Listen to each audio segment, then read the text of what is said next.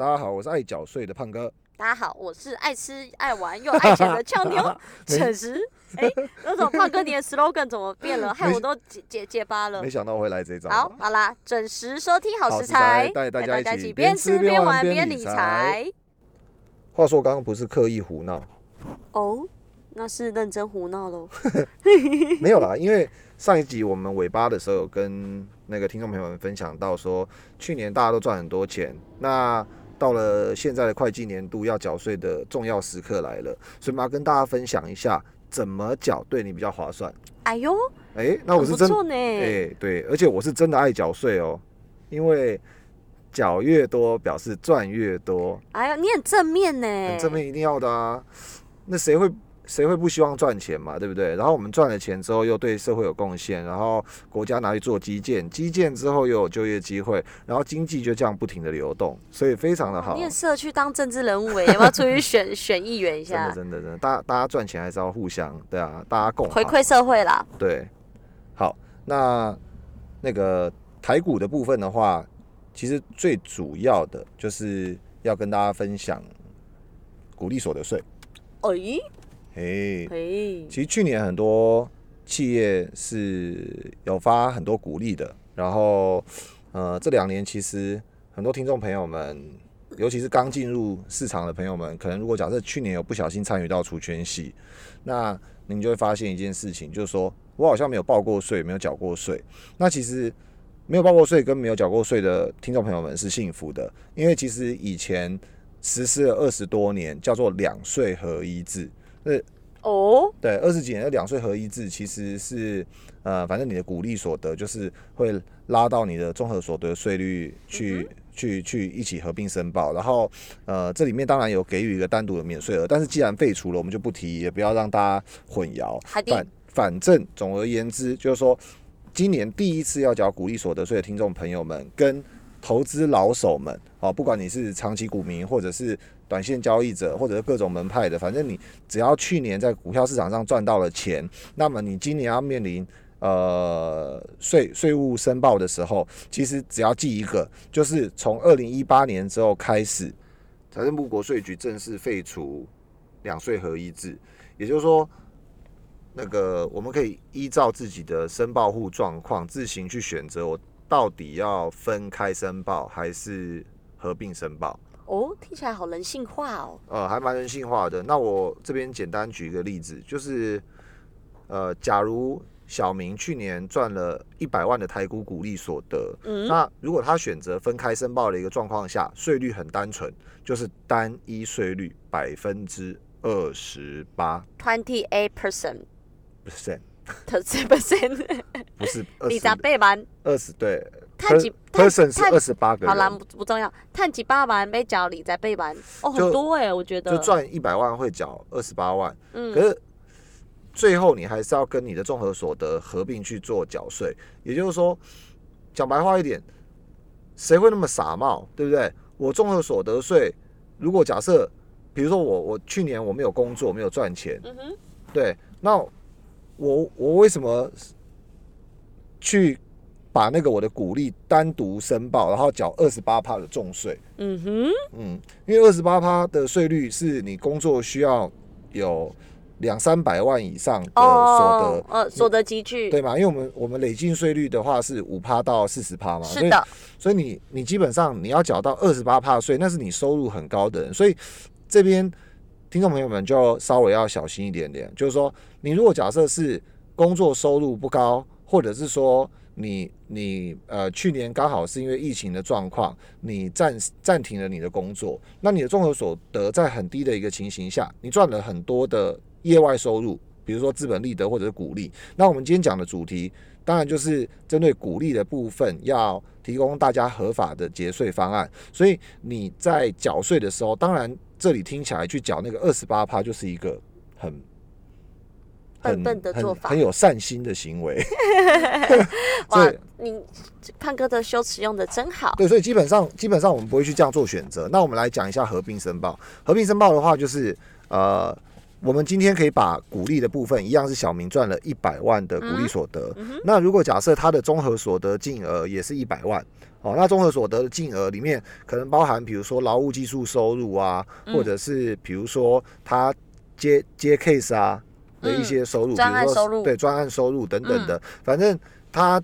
呃，在呃综合所得区块的所有细项里面，他的净额是一百万。那在这样的一个情况下，他可以选择把他的股利一百万并入综合所得去申报。啊，那嗯俏妞，你不要什么时候没做，你现在可以 Google 一下，一边查一下综合所得一百万的话，税率是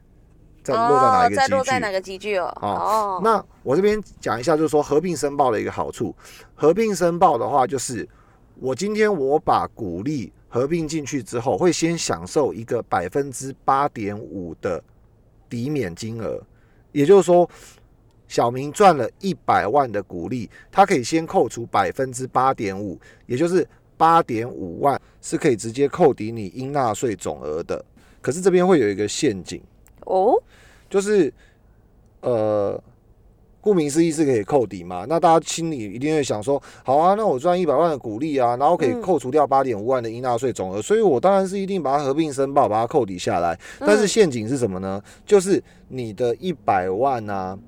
一百万的股利所得会被一起纳入到你的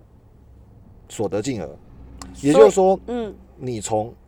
原本赚一百万台币的变两百万，所得金额变成两百万的所得金额，所以我们刚刚有请俏妞帮我们查嘛，现在俏妞可以跟听众朋友们分享一下，如果假设你缴，你我赚你100万所得金额一百万，对我是多少的税是缴？十二趴。可是你说，如果像像胖哥讲的，如果我们有把所谓股利那一块赚的一百万再加入的话，变成是我们会缴到二十趴的税。好，所以提升到二十趴的累进税率，那俏妞帮我们跟听众朋友们分享一下，如何去掌握累进差额的积聚，或者是说，如果假设对数字很没有概念的朋友们，我们要怎么样比较能够归类我到底属于哪一个族群，然后我应该怎么去报比较划算？好的，其实刚刚胖哥讲的漏漏等，我刚刚就小配博试算了一下，其实以小明这个 case，他在所得金额这一块赚了一百万。嗯，那如果说他用分离课税的方式，他鼓励那一块也是获利一百万嘛，那等于是说他鼓励那块他被扣了二十八趴的税，等于是鼓励那块是被扣二十八万。，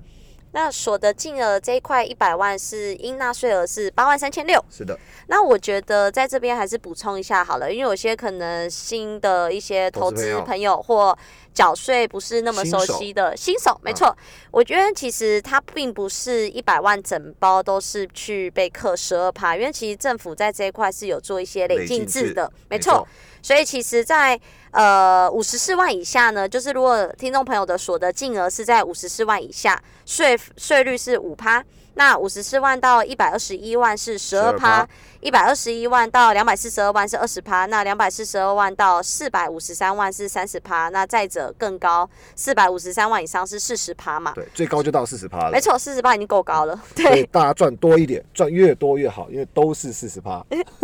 是这样讲吗？很正面呐、一定啊、要的，对，是是是是是。你赚四千万也不会再高啦，呃，我其实也是赚不到四千万了。没关系，听众朋友赚得到，好啦，其实如果听众朋友已经快睡着的话，也跟秋妞我其实一样不喜欢这种数字来数字去的东西的话，我们直接推荐给大家一个非常好用的网站，OK，叫做富邦海外所得税负试算。其实直接 key 进去你的所得金额，它就可以直接带出你的应纳税额啦，就不用那么麻烦什么什么去去算什么集聚啊，算什么累进之类的。对，简单来说，这个网站就是你你把数字打进去，它就会告诉你要缴多少税。当然，这个是在不抚养或者是不不额外列举其他的这个扣除额的情况下去做出来的试算。对啊，但我觉得其实真的非常重要啊，因为，其实以小明这个 case 来说，其实分离跟合并，它的差距就可以帮小明省下十七万三千六。哎，对，而且其实那个鼓励听众朋友们一定要去，一定要去为这个事情稍微就是花一点花费一点心力啦，对，嗯。费一点心力，因为我们投资都是有风险嘛，而且投资有可能带来获利，有可能带来亏损。但是这个东西是不需要成本就可以省下来的，省下来的钱就是你赚到的钱。没错，哎、省下这个 case 嗯省下十七万真的是很多哎、非常多哎、他只是而且而且以嗯这个比例原则来讲，十七万就是一百万、两百万的八趴、十趴、十七趴。你要去拼这些获利来讲的话，很难呢、像我这种俏妞的投资方式，好像拼不太到。对，你要承受一定程度的风险啦。对 没错，哦，所以所以谢谢俏妞帮我们试算这个数字，所以基本上结论是以他的 case 来讲，应该要合并申报合比较并申报，划算。对，所以嗯千万不要去选择二十八趴的分离申分离申报嗯哦，不要畏惧把这个所得金额拉大到两百万。可是我们再分享一个更极端的例子，因为台湾其实隐藏的富人很多，还有 隐藏的高手也很多，就在民间。其实很多朋友们都靠那个呃股利或者是资本利得，还有本业的收入，都可以呃月入斗金，哦哟，嗯，斗金跟胖哥一样，哎，不好说。所以，所以其实基本上啊，你呃，我们来试算一个数字好了，比如说以年所得五百万，好，我们一样请俏妞一边帮忙，好的，就是说我们透过刚刚俏妞介绍那个好网站富邦海外所得试算的嗯，网站，那我们在右上角所得金额，我们 key 进五百万，好。所以所得金额在五百万的听众朋友注意哦，注意喽，对，你的应纳税额是一百一十九万五，所以加上一百万的这个鼓励二十八万的话，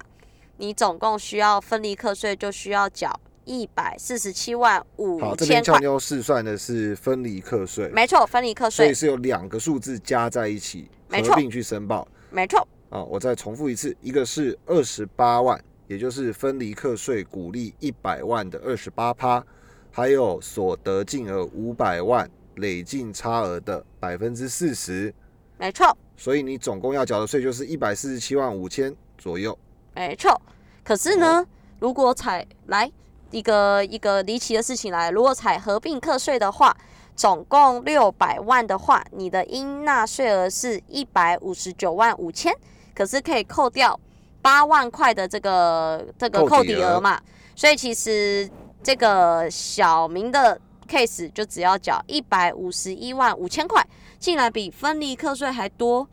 四万块诶，所以其实这个 case 是用分离课税好，比较划算。所以这边我觉得补充几个点，第一个点是，呃，胖哥本人在介绍所得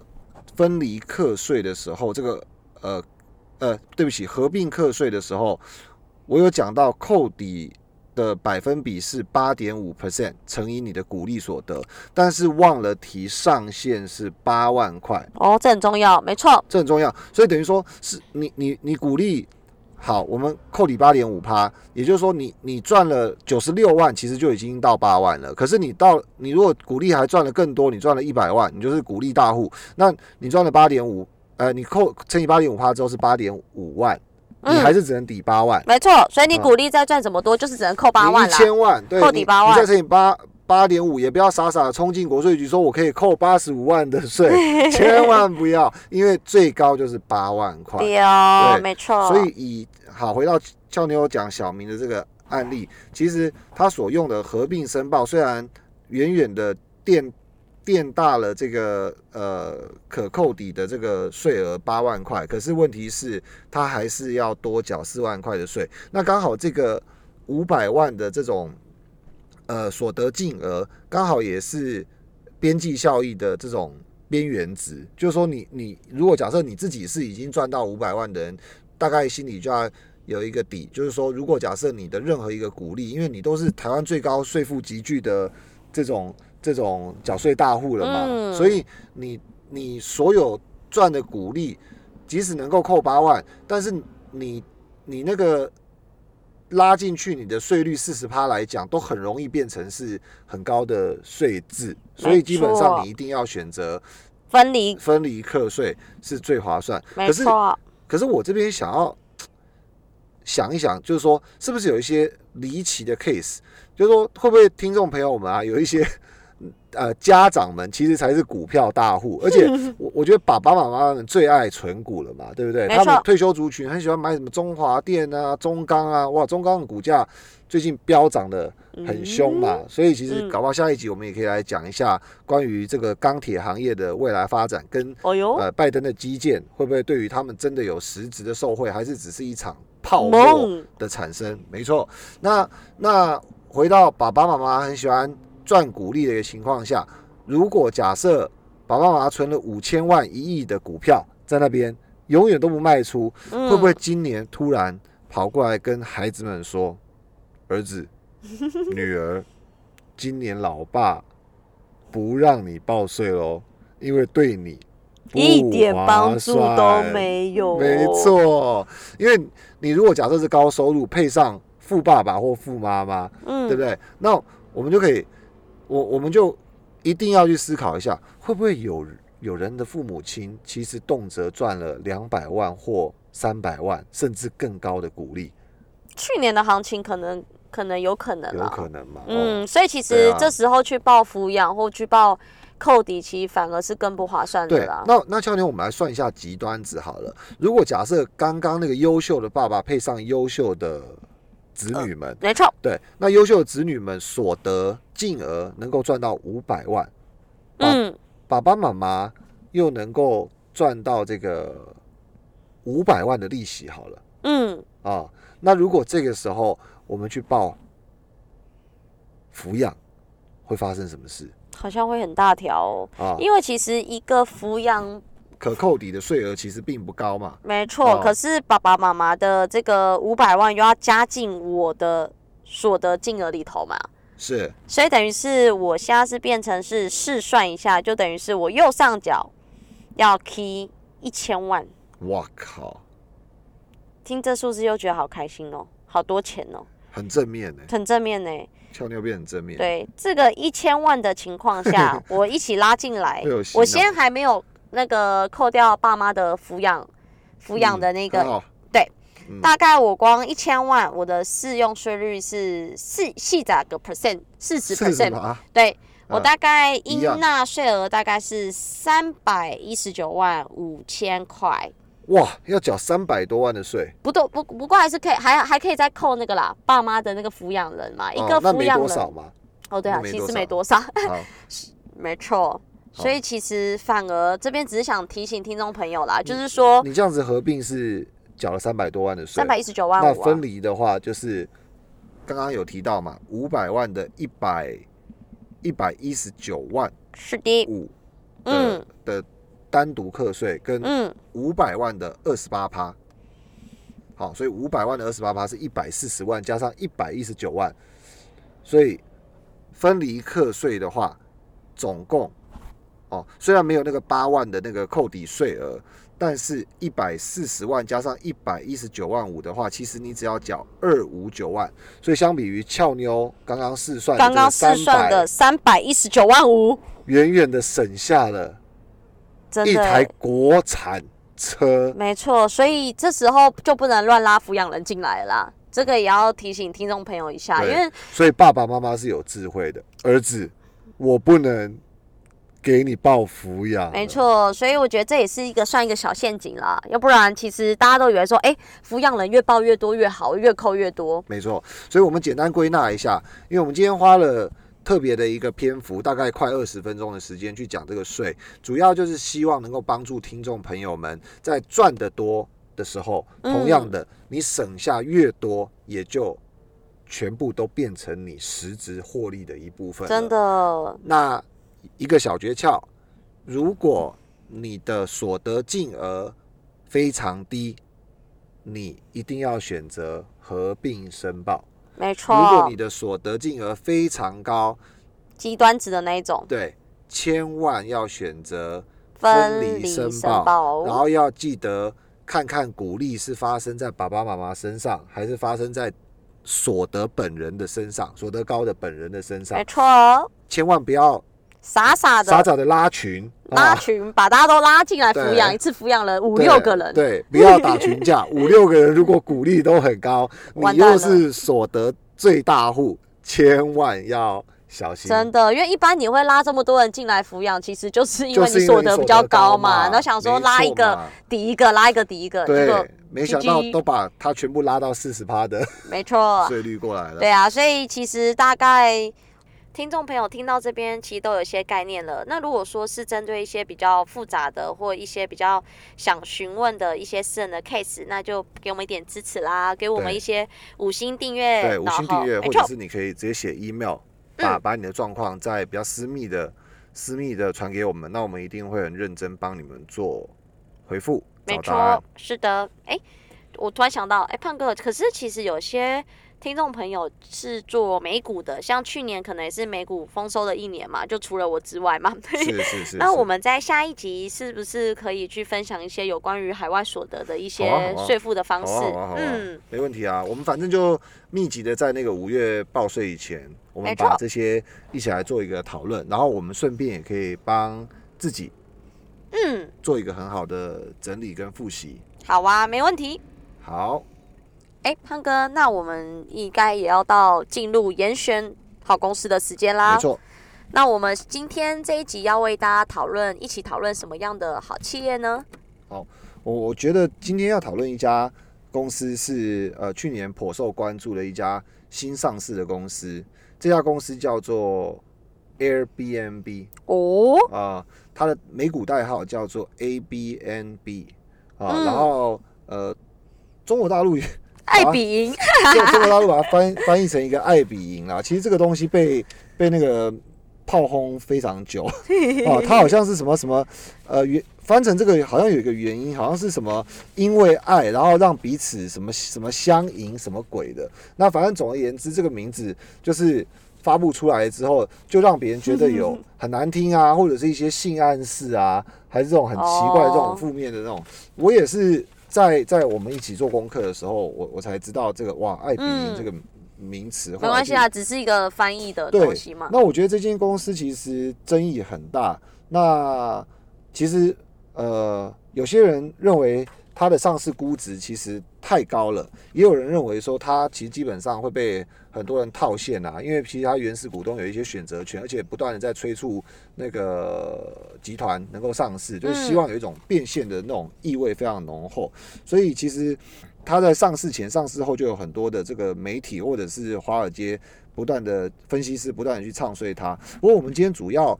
还是秉持我们好食材的精神，想要去跟听众朋友们分享一下，就是说我们研学好企业为什么会把这间公司列入观察的名单，然后去认识它。我觉得，呃，启蒙的念头其实也很简单，第一个就爱吃爱玩，嗯，爱理财嘛，对不对？所以我想俏妞应该使用过 Airbnb 的平台。有啊，因为其实 Airbnb 不管是在国内外，我觉得它确实是一个可以比较让我们很方便搜寻一些 CP 值很高的民宿啊、饭店啊，或一些酒店啊之类的。对对啊，因为像我上上礼拜去苗栗玩吧，那我其实去那边玩，其实只是想要去骑那个。龙腾的那个断桥脚踏车旧铁路，对，因为其实一直很想去啦，因为那个已经有一段时间，但是搭热门的 C 路段难抢嘛，我终于抢到嘛。那因为那时候其实时间比较赶，那我那时候一直在找一些民宿，因为也不想要说住的太偏僻还是太烂。嗯，那我其实蛮意外的，因为我在 A M B A M B N B 里面我就。发现了一间其实 C B 值，因为我自己蛮喜欢大自然的，我就发现一间 C B 值还蛮高的那个乡野中的这个民宿，而且它叫做乡野中的咖啡。其实大家以为它是卖咖啡，其实它是卖咖啡的。店名叫做乡野中的咖啡。它店名叫做传说传哦传说我怎么怎么台湾狗语传传说中的乡野咖啡。其实它是卖咖啡没有错，但是它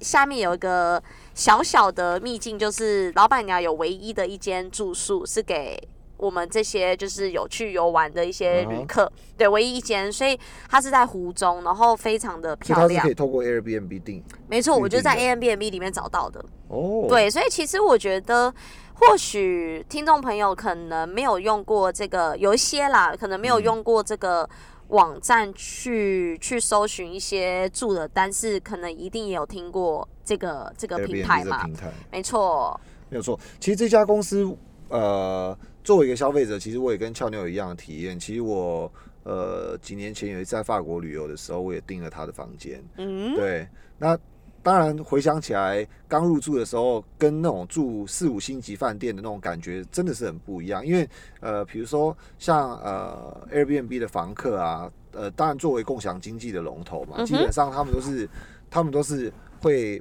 媒合，就是房东啊、地主、屋主。把他的这个钥匙啊，或者是有物业管理的人员，把他这种电子锁的这种密码提供给你。那原则上，我那个时候到法国的时候，其实就有一个很很惊悚的体验，因为法国都是那种，呃，反正就是很很有他们建筑风格的一个，对，一一个那个那个历史历历史的建筑。那其实我走进去的时候，法国就有那种旧式电梯。我不知道俏妞现在脑袋里面有没有画面，或听众朋友有，因为我之前有去过法国。OK，它那个旧式电梯就是你拉起来，然后里面空间其实其实有点可怕。对，其实很可怕。那因为我刚好 landing 的时间是晚上，然后呃要进去的时候，呃我我我要把我所有的那个那个行李全部塞进那个。那个、那个、那个电梯里面，然后坐到四楼，那印象很深刻。那个钥匙是放在地毯下面，四楼地毯下面。然后他有特别就是注记，就是说你不要打扰到隔壁的房客，因为隔壁的房客非常 sensitive，所以你打扰到别的房客是怎么样怎么样。然后反正那时候天很黑，然后那电梯非常可怕。然后你知道，哇，一个人住在很陌生的地方。不过其实我觉得他呃，之所以大家把它归类为共享经济的。科技巨头啊，或者是非常 high potential 的公司，就是因为它能够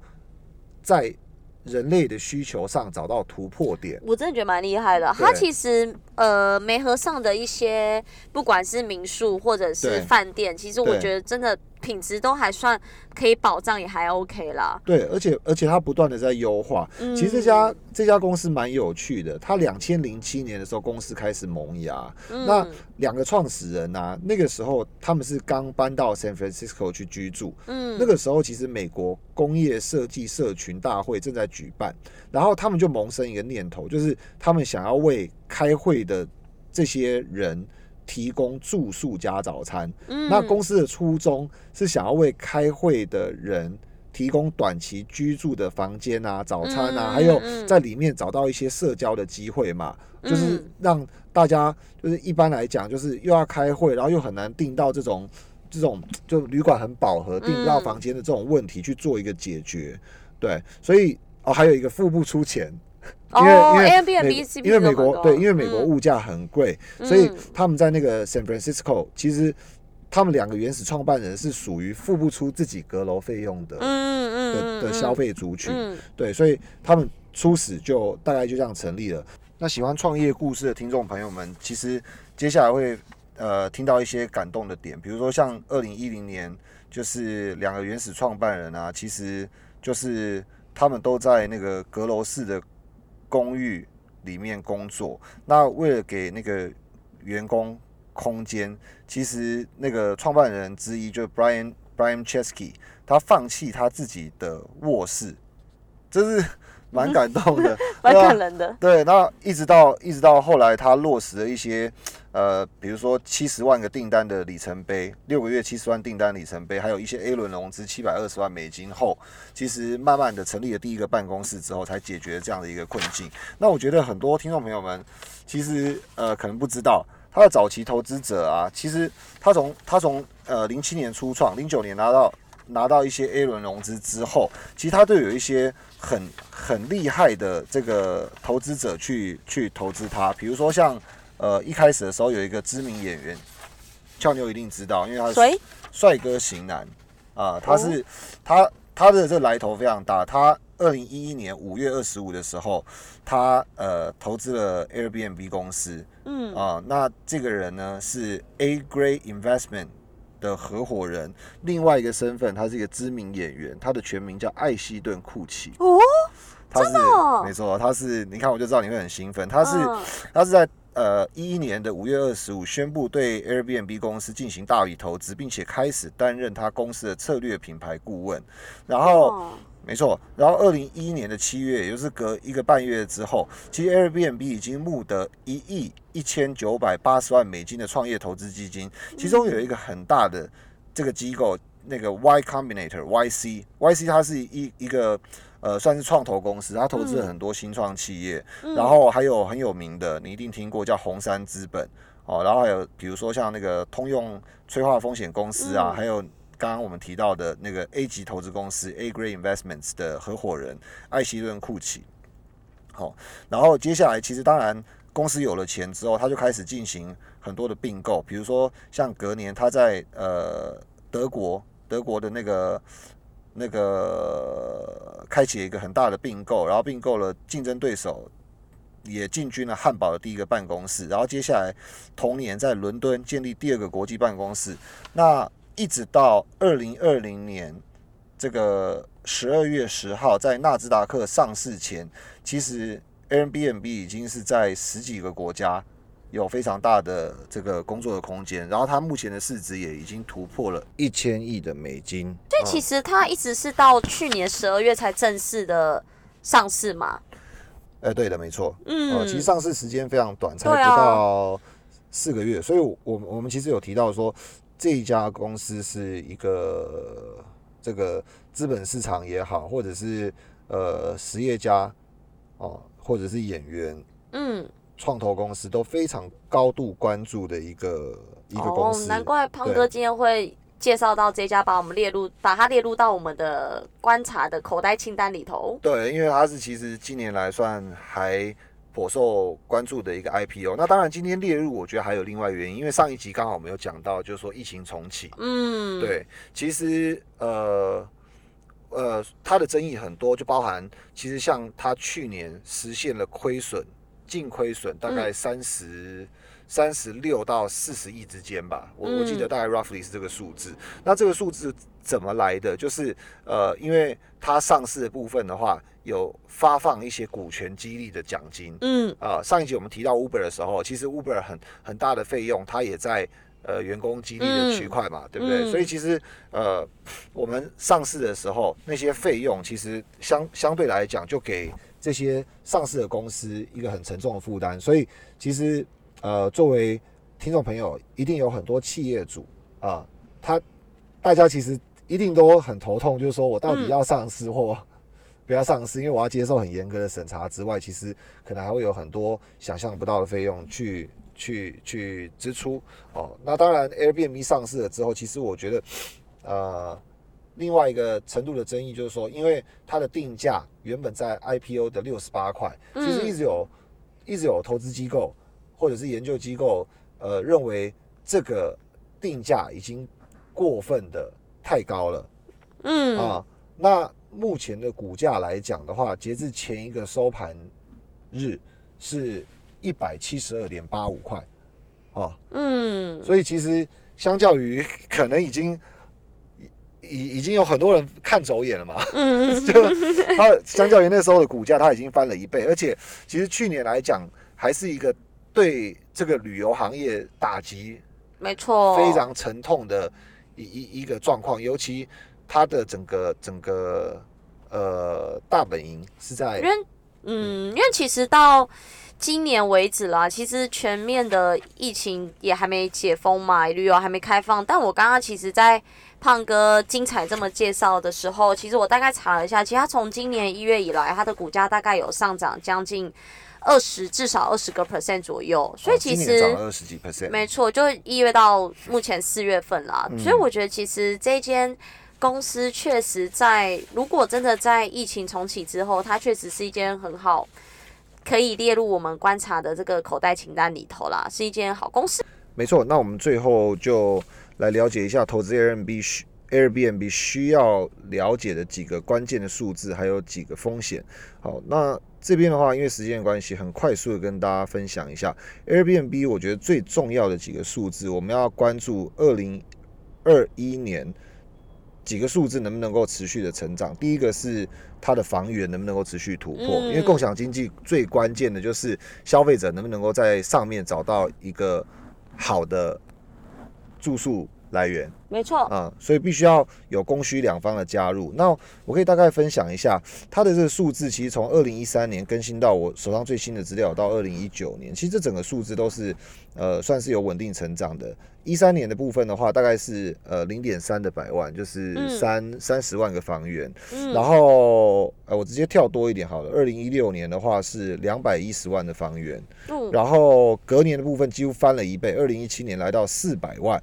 然后二零一九年的时候来到了七百万哦，嗯，所以就是说有越来越多的房客，他愿意把自己居住的空间，不管是别墅啊、公寓啊。哦，等等的一些房源提供出来，我觉得这个是一个很关键的因素。那当然，去年的数字我在猜想，可能因为 COVID-19，大家不知道房客呃有没有经历过很好的检验或审查，其实可能这个数字或许会不会有一些关闭或下降，可能我觉得这个是一个观察的这个前瞻指标。哦，那当然我提供很好房源之后，其实接下来就要关注一个数字，就是整个整个总订单量的一个。总数，那 Airbnb bookings 这个数字的部分的话，其实我从二零一六年追踪到二零二零年，其实呃，确实如同我刚刚猜测的一样，在订单量订订呃订房总量的部分的话，去年有很大的衰退。二零二零年全年度是一百九十三的百万，啊，一百九十三的百万，就是一亿。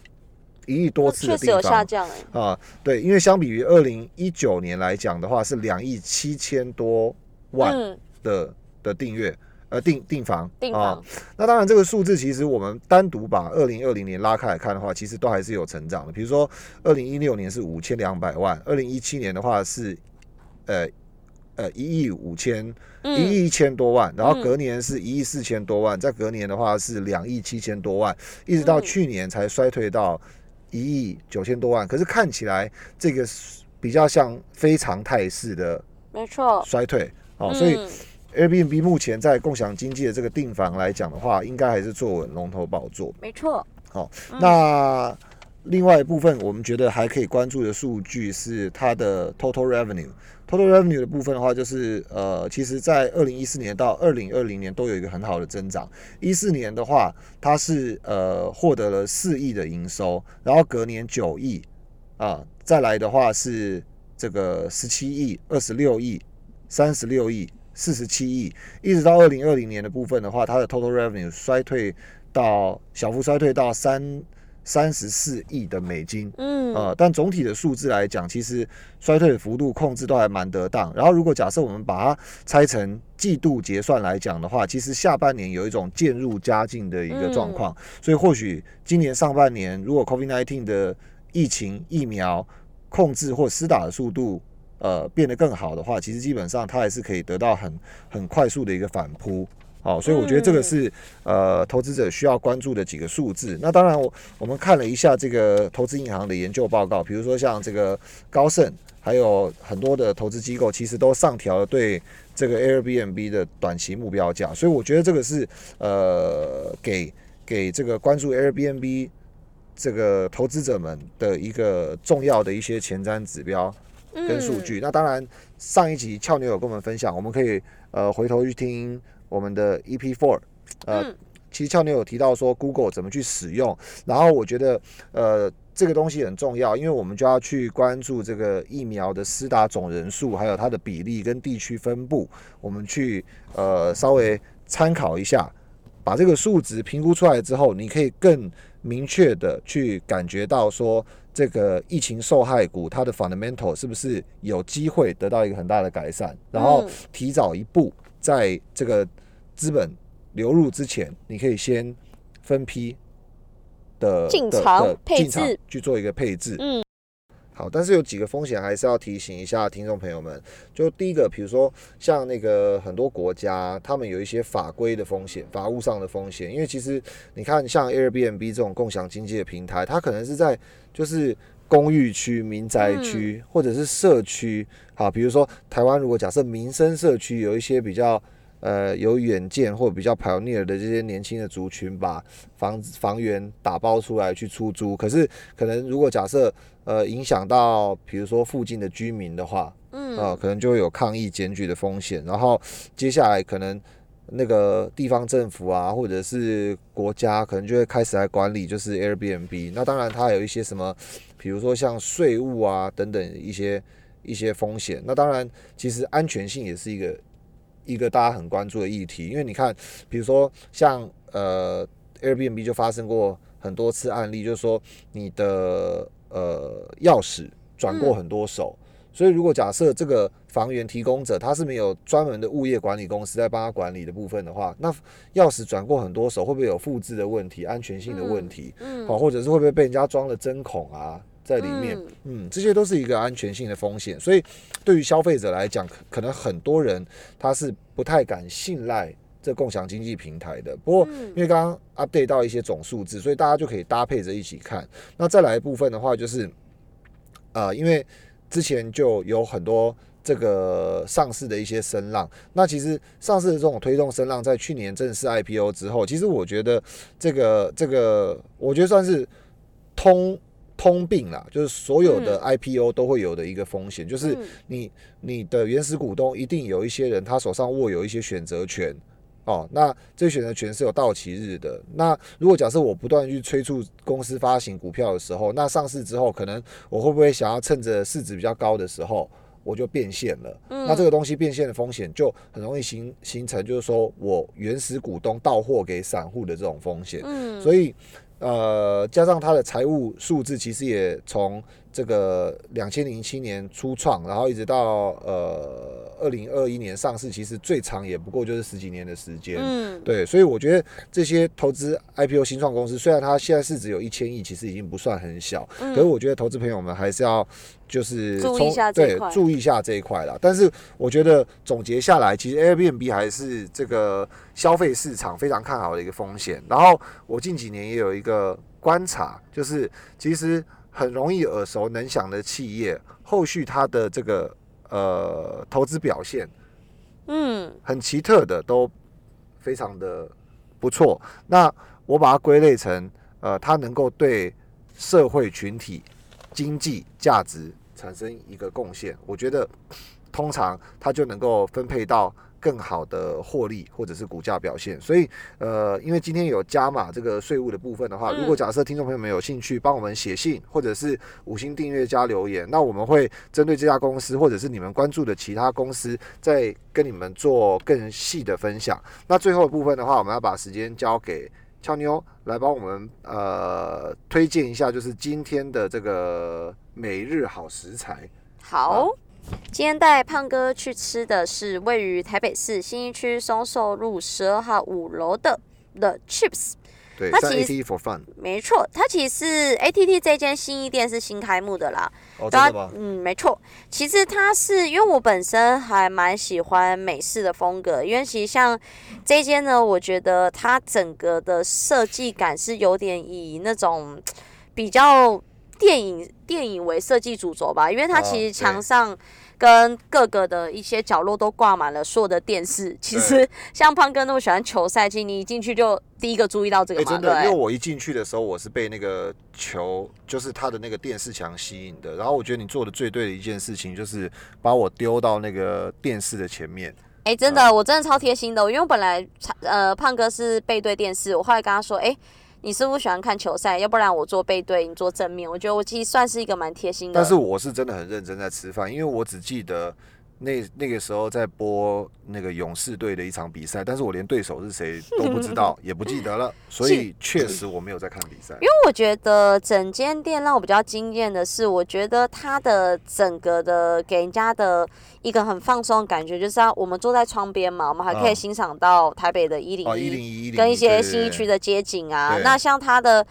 墙壁其实是有我我有看到那个嘛，Michael Jackson，对，还有什么玛丽莲梦露啊，就一些比较美式的风格啦。对，菜单然后菜单很丰富。没错，它菜单多到其实我跟胖哥是有点选择障碍的，然后分量其实也很多，所以我觉得其实像这间虽然它的 Google 评分只有三点八颗星，可是我个人觉得一整个吃下来给我的感觉跟它的装潢的一个用心程度，还有它的一个设计感，其实我自己给的评分是有到四颗以上啦，因为加上说其实我们点的今天点的其实像。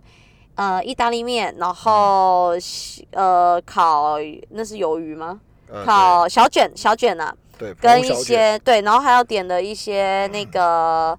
鸡腿炸鸡腿，嗯，对，跟我自己这边点的炖饭，其实对。我觉得味道都还蛮蛮蛮，我觉得真的觉得蛮对不错的啦。然后它有一些甜点，什么蛋糕、提拉米苏，然后其实呃表面上它是美式风格装潢，可是实际上它有卖很多元的食物，就比如说什么像刚刚俏妞有提到我们有点的那个澎湖小卷，可是其实如果假设你是一群十几个，比如说呃爱看比赛或者爱美式风格的朋友聚餐的话，其实它选择性真的很多，没错。有汉堡，有有意大利面，有披萨，然后有对，有炖饭有啊炖，饭。小卷不是澎湖来的啦，小卷就是小卷，哦，真的吗？应该我讲澎湖小我我记得他有标记澎湖小卷，还是我我我我幻觉？你幻觉吧？你是不是太想去澎湖看花火节了？请注意第第几集的攻略哦好好好。好，那其实这一间的话，其实它也很临近捷运站，因为其实它就在那个嘛松呃，它就在那个松寿路的十二号嘛，所以像坐板南线的就可以到市政府站，啊、那你对啊，你坐红线就可以到一零一或香山站，对，很方便。那也介绍给听众朋友。对，那其实时间也差不多了，那今天的节目就到这边喽，好，那我们就下下次见。集下集见，别忘记下集准时收听好食材，锁定更多更精彩的内容哦。我们下集见哦，拜拜拜拜